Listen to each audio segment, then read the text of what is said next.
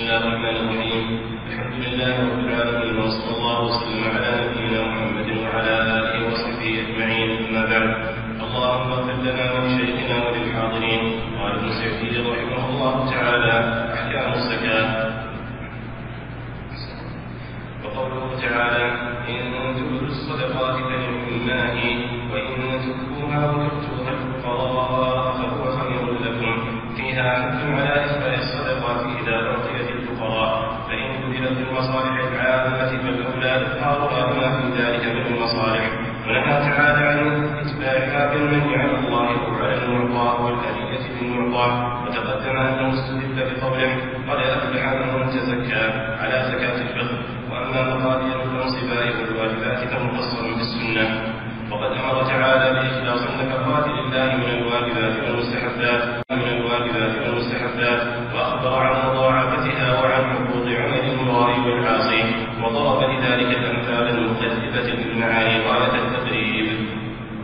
هذه الجملة هي آخر ما بقي من أحكام زكاة المبينات في القرآن الكريم.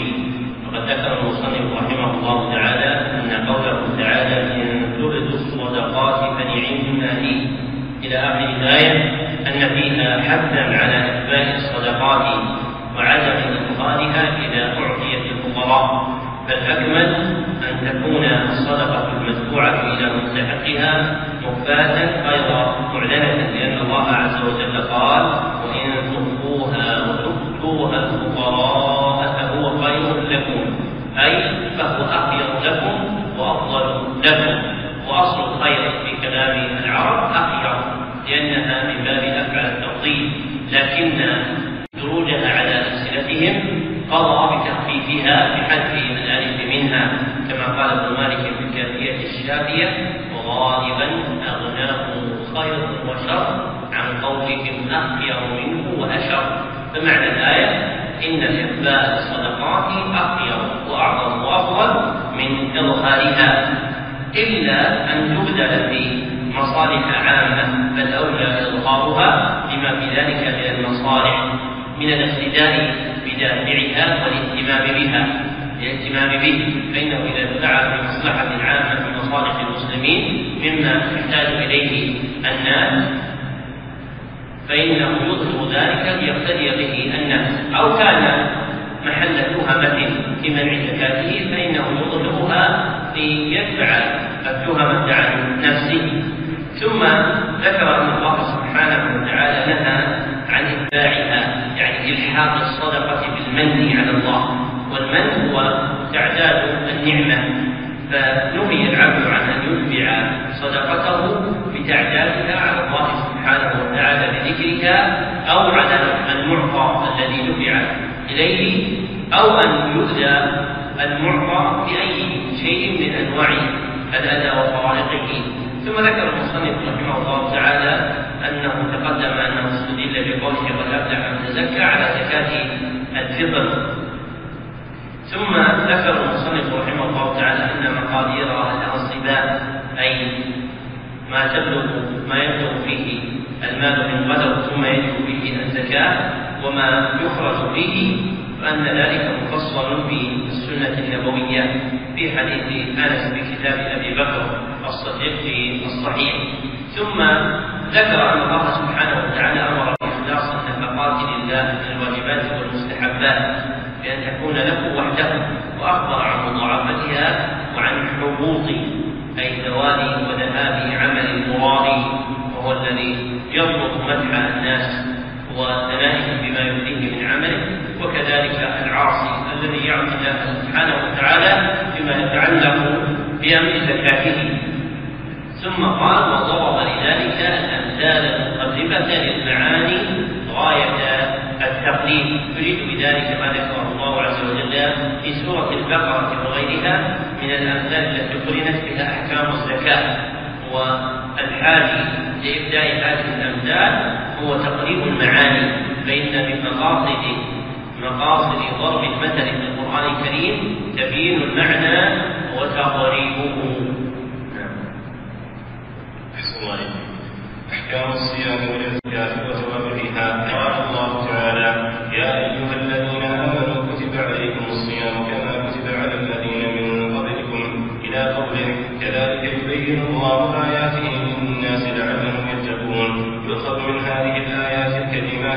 كان فيها الصيام شيء كثير منها أن شهر رمضان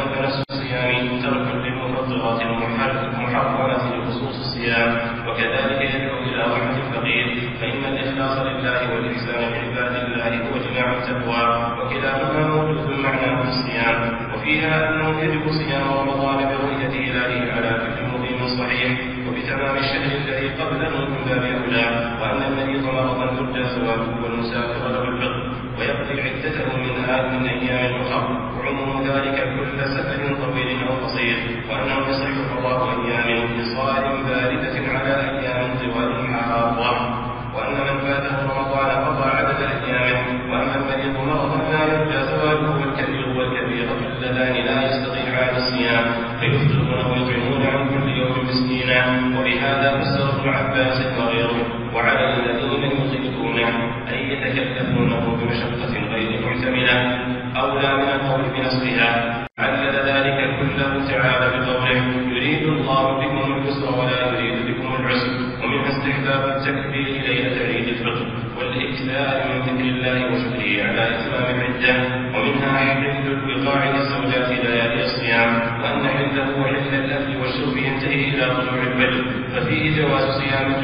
لأن من لازم هذه الإباحة لم يدركه الحب وهو الجنوب ومثله صيام الحائض إذ انقطع دمها ومنها استحباب تأخير السحور لقوله حتى يتبين لهم الخيط الأبيض من الخيط الأسود وأنه يجوز الأكل والشرب مع الشك معه في طلوع الفجر ومنها استحباب الفطور وتعديله. ومنها أن حد الصيام الشرعي هو الإمساك عن جميع المفطرات من طلوع الفجر الثاني إلى غروب الشمس.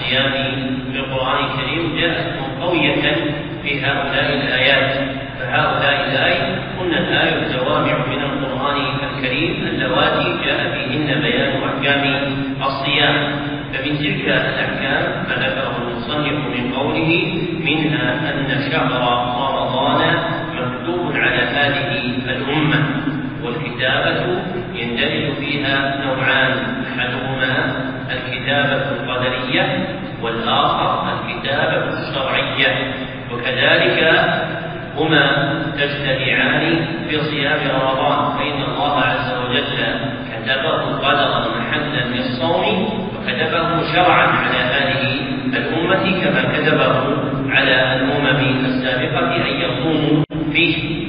وبين أن فيها من الأحكام أن من الشرائع العامة التي شرعت على لسان كل نبي أرسله الله لعموم نفعه وكثرة مصالحه أخذا من قوله تعالى كما كتب على الذين من قبلكم يعني مثل ما كتب على الذين من قبلكم. وتقدم أن ما جاء في القرآن الكريم من هذا البلاد قبلكم يندرج فيه الأمم السابقة جميعا.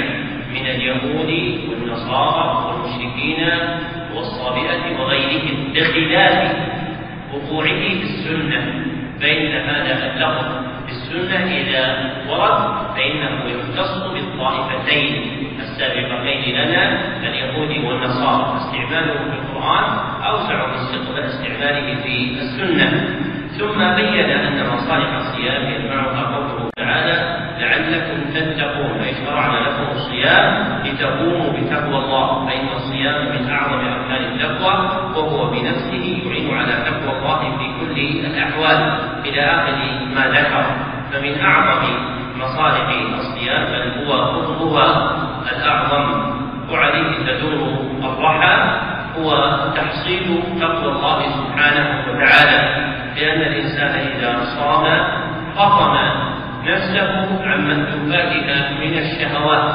فإذا اعتاد ذلك كان عليه أن يصرف نفسه بطما لها عن كل ما حرمه الله سبحانه وتعالى. وهو يحتاج كل سنة إلى تذكيره بهذا الأمر ليألفه ويبقى عليه دوما فإذا ضعف سيره نبه برمضان آخر في سنة تالية فيبقى أثره إلى رمضان الآتي فإذا دخل في شهر جديد من شهور الصيام عادت إليه الحال التي كانت من تذكر وجوب فضل النفس عن شهواتها وملازمة تقوى الله سبحانه وتعالى. ثم ذكر المصنف رحمه الله تعالى أن فيها أنه يجب صيام رمضان برؤية هلاله على كل مقيم صحيح فإذا رؤي الهلال وجب الصيام. وبتمام الشهر الذي قبله من باب أولى وهو شهر شعبان. وكونه من باب أولى لأن تتميم الشهر السابق قرينة قاطعة على أن التالي له هو شهر رمضان.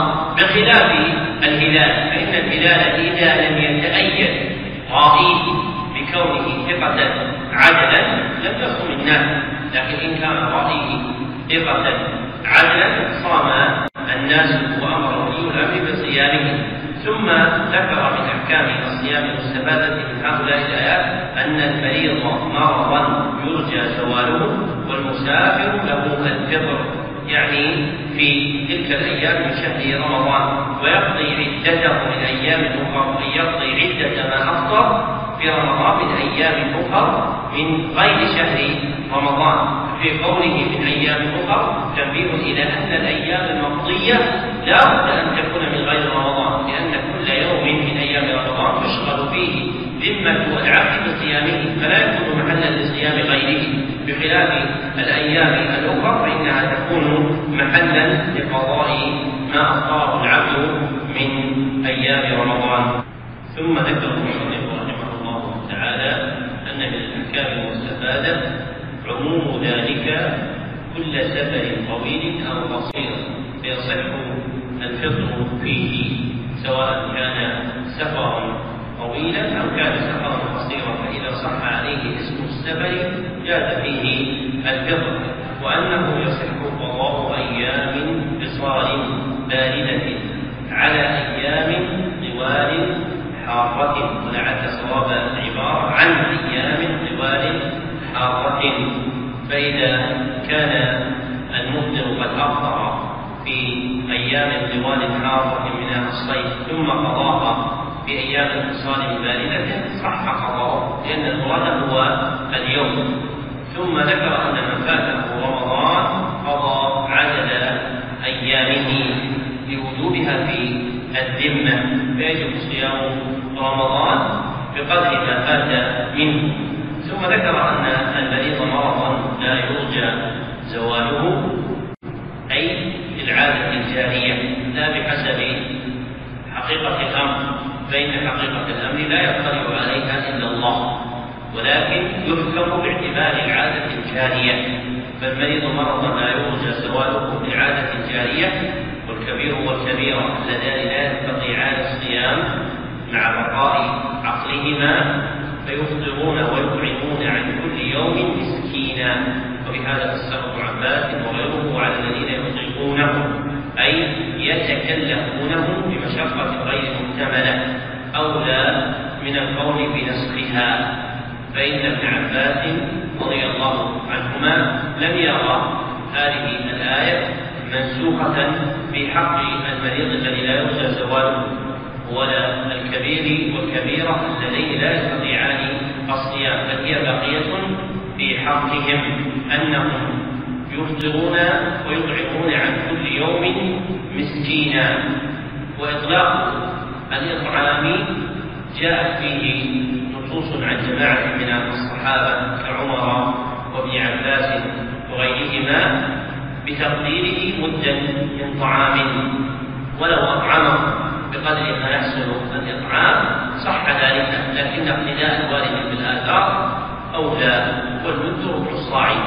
ثم ذكر أن ابن عباس وغيره عدد ذلك أن ثم ذكر أن الأحكام التي ذكرت في الصيام عللت بقول الله تعالى يريد الله بكم اليسر ولا يريد بكم العسر. أي أن ما مضى من الأحكام المبينة جاءت على وجه الرفق والمعونة للصائمين لأن الله يريد بعباده اليسر ولا يريد بكم العسر. ثم ذكر أن من تلك الأحكام استحباب التكبير ليلة عيد الفطر والإكثار من ذكر الله وشكره على إتمام العدة لتكميل عدة الشهر. فإذا ثبت كون الليلة هي الليلة الأولى من شوال ليلة عيد استحب تكبير الله عز وجل والإكثار من ذكره ومنها حل الرقاع أي الجماع الزوجات ليالي الصيام. وأن حله وحل الأكل والشرب ينتهي إلى طلوع الفجر. فللإنسان أن يتمتع بما شاء من مأكل أو مشرب أو بقاع إلى أن يطلع الفجر. وفي ذلك جواز صيام الجنب وهو الذي أصابته جنابة لأن من لازم هذه الإباحة يدركه الفجر وهو جنب فإذا كان مباحا له أن يأتي أهله وربما أتاهم آخر الليل قبل الفجر. فإذا فرغ بإتيان أهله طلع الفجر وبقيت عليه الجنابة. فدل ذلك على جواز صيامه وصحة ذلك منه لأنه لم يأتي التنبيه على كونه مفطرا فبقي على الأصل.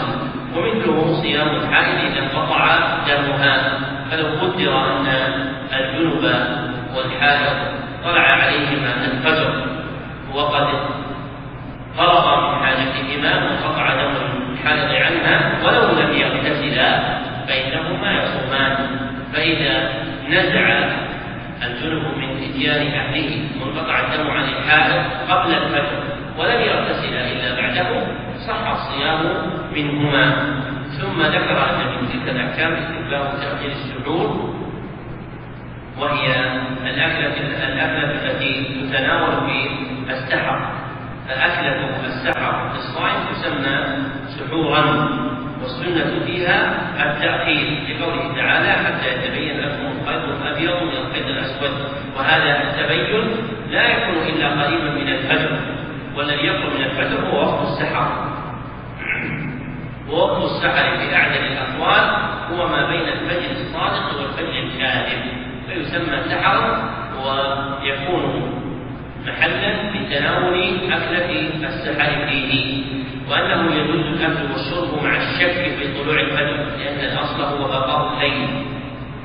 وانقطاع الإذن بالأكل والشرب لا ينتهي حتى يتبين الخيط الأبيض من الأسود أي يتيقن ومنها استكفاف الفطور والتعجيل وتعجيله لأن الله سبحانه وتعالى قال ثم أتموا الصيام إلى الليل. جعل الفراغ من الصيام هو دخول الليل ودخول الليل يكون بغياب قرص الشمس فإذا غاب قرص الشمس بادر الإنسان إلى الفطر واستعجل. ومنها أن حد الصيام الشرعي هو الإمساك عن جميع المفطرات من طلوع الفجر الثاني إلى غروب الشمس. فيكون الإنسان صائما إذا أمسك بنية عن المفطرات في هذا الوقت. ومنها كراهة الوصال للصائم. والوصال هو أن يلحق الصائم ليله بنهاره فيتبعه به صائما. ووجه كراهته لأن الله لم يجعل الليل محلا للصوم وإنما جعله محلا للتمتع بما أباح من أكل وشرب وجماع.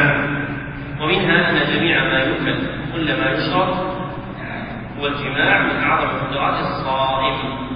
وكلهن مفطرات ومنها مشروعية الاعتكاف حيث أن الله أضافه إلى المؤمنين بقوله وأنتم عاكفون في المساجد فجعله فعلا لهم.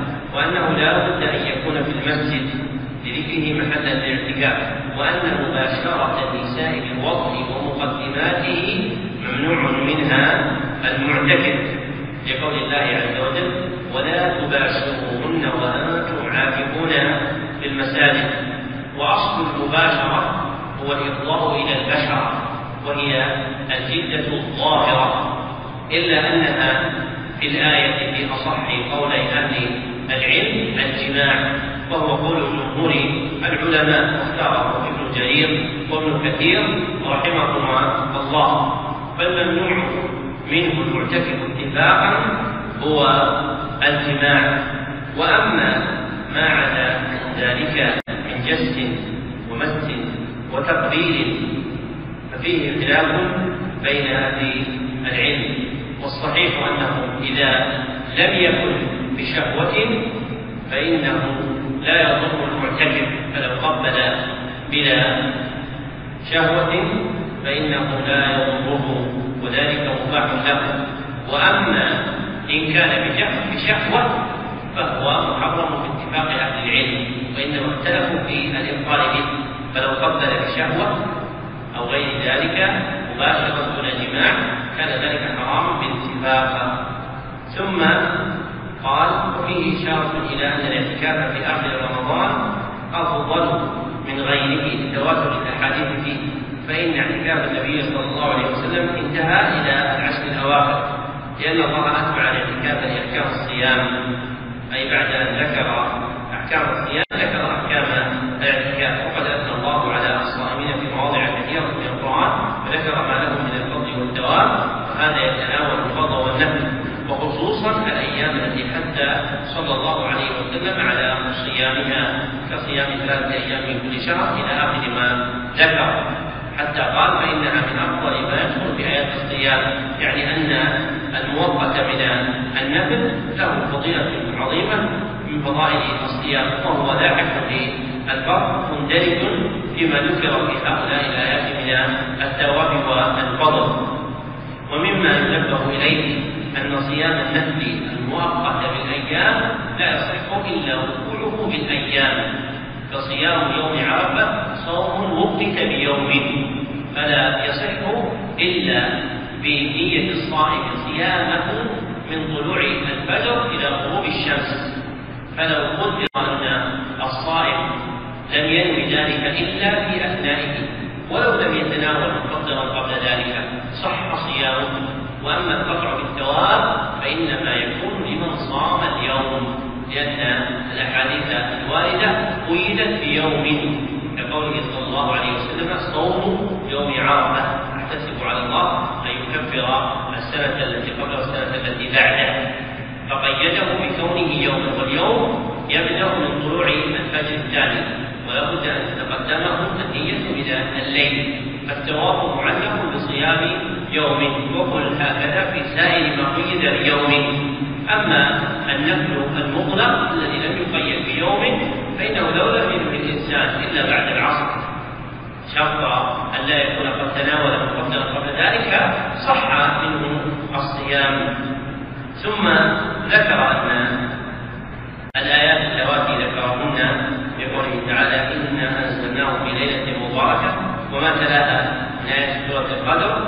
أن فيها فضيلة ليلة القدر والعمل فيها وأنها في رمضان. وما أطلقه رحمه الله تعالى من العمل فيها قيدته الأحاديث الصحيحة بقيام ليلة القدر. العمل الممدوح المأمور به في ليلة القدر هو قيامها وهي في رمضان. أخبر صلى الله عليه وسلم أنها ترجى في عشره الأخيرة خصوصا أفرادها يعني الآحاد الأوتار منها لأن الله تعالى ذكر أنه أنزل القرآن في رمضان وأخبر أنه أنزله في ليلة القدر وذلك صريح أنها في رمضان.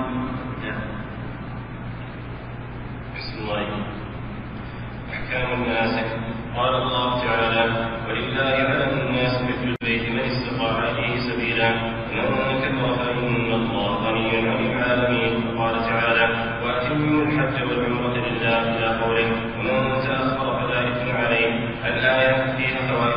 كثيرة منها أن الحج أحد أركان الإسلام ومبانيه وأن الله أوجبه على الناس كلهم ثم فصل المستقيم من إليه السبيل. وهذا الشرط الأعظم لوجوب الحج فمن تمت استطاعته في بدنه وماله ولم يمنع من ذلك خوف وجب عليه المبادرة إلى الحج لأن له المطلق يقتضي الفور ومن عجز في بدنه وقدر في ماله وهو يرجو زوال هذا العجز صبر إلى زواله فإن كان لا يرجو زواله أو كان كبيرا لا يقدر الثبوت على المطلوب استناب عنه من يحج عنه وكذلك من مات بعد ما وجب عليه وجب على أوليائه الاستنابة عنه والاستطاعة هي القدرة على ثمن الواحدة أو أجرتها أو أجرة المراكب البشرية والبحرية لها فروعا ولهذا أطلق الله استطاعة السبيل ليشمل ما حدث ويحدث إلى يوم القيامة وهذا من بلاغة القرآن وبراهين صدقه وقد أمر الله بإتمام الحج والعمرة لله وهذا شامل للفرد منهما وللنفل فمن فرض الحج والعمرة لأن أوجبهما على نفسه بدخوله في النسك وجب عليه الإتمام إلا أن يحصل له حصر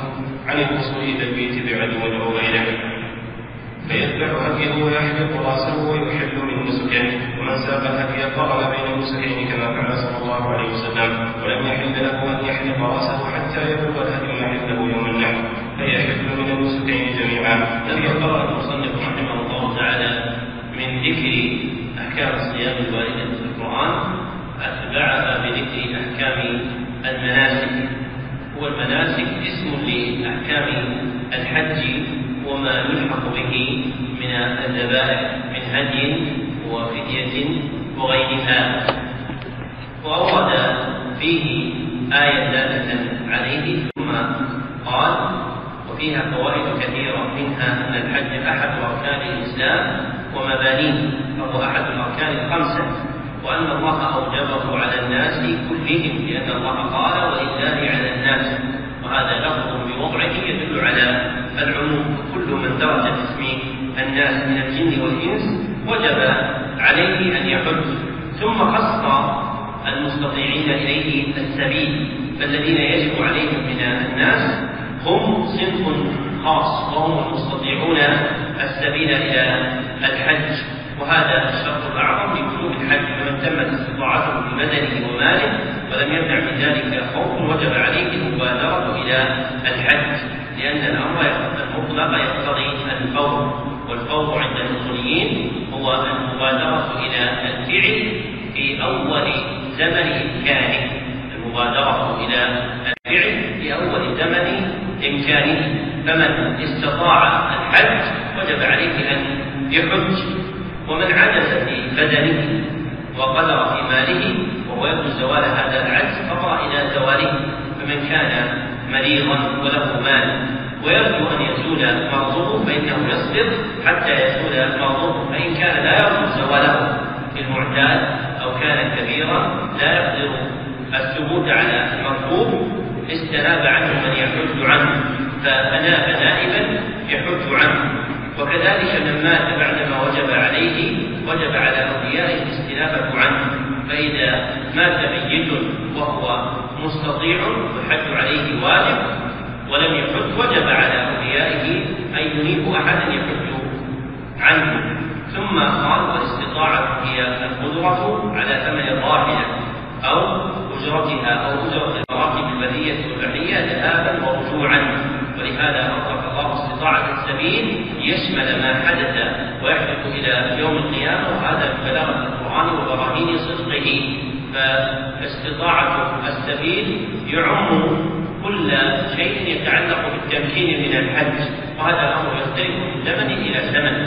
فكان في الماضي يحتاج يحتاج الناس إلى راحله راحلة توصلهم من بلاد بعيدة هي ناقة في الغالب أو جمل ثم وجدت هذه المراكب الحديثة فقامت مقامها. ثم ذكر أن الله عز وجل أمر بإتمام الحج والعمرة. بقوله واتموا الحج والعمرة لله وهذا شامل للفرض منهما وانه فإذا دخل الإنسان في حج أو عمرة ولو كان نفلا لم يجد له أن يقطعه بل يجب عليه أن يتمه فمن فرض الحج والعمرة بأن اوجبهما على نفسه بدخوله بالنسك وجب عليه الإتمام. إلا أن يحصل له حصر أي حبس عن الوصول إلى البيت بعدو أو غيره كمرض فيذبح هديه ويحلق رأسه ويحل من نسكه. ثم قال ومن ساق الهدي وهو ما يهدى للبيت من الذبائح قرن بين النسكين كما فعل صلى الله عليه وسلم. فإذا ساق الإنسان معه هديه من الحل فإنه يكون قارنا بين الحج والعمرة ولم يحل له أن يحلق رأسه حتى يبلغ الهدي محله يوم النحر. فيحل من النسكين جميعا. أما من لم يسق الهدي فهو مخير بين أن يولد الحج وحده أو أن يتمتع بعمرة إلى الحج يحل بينهما. الفرق بين سائق الحج وغيره أن سائق الحج وهو الذي يدخله من الحل يجب عليه أن يكون قارنا بين العمرة والحج كما فعل النبي صلى الله عليه وسلم. وأما من لم يكن كذلك ولم يسلك الهدي فهو مخير بين أن يكون حجه إفرادا أو أن يكون متمتعا يحل بعمرته ثم يحرم بعد ذلك بالحج. وهذا اخر البيان على هذه الجمله من الكتاب والله التوفيق الحمد لله رب العالمين. وصلى الله وسلم على عبده ورسوله محمد وآله وصحبه أجمعين.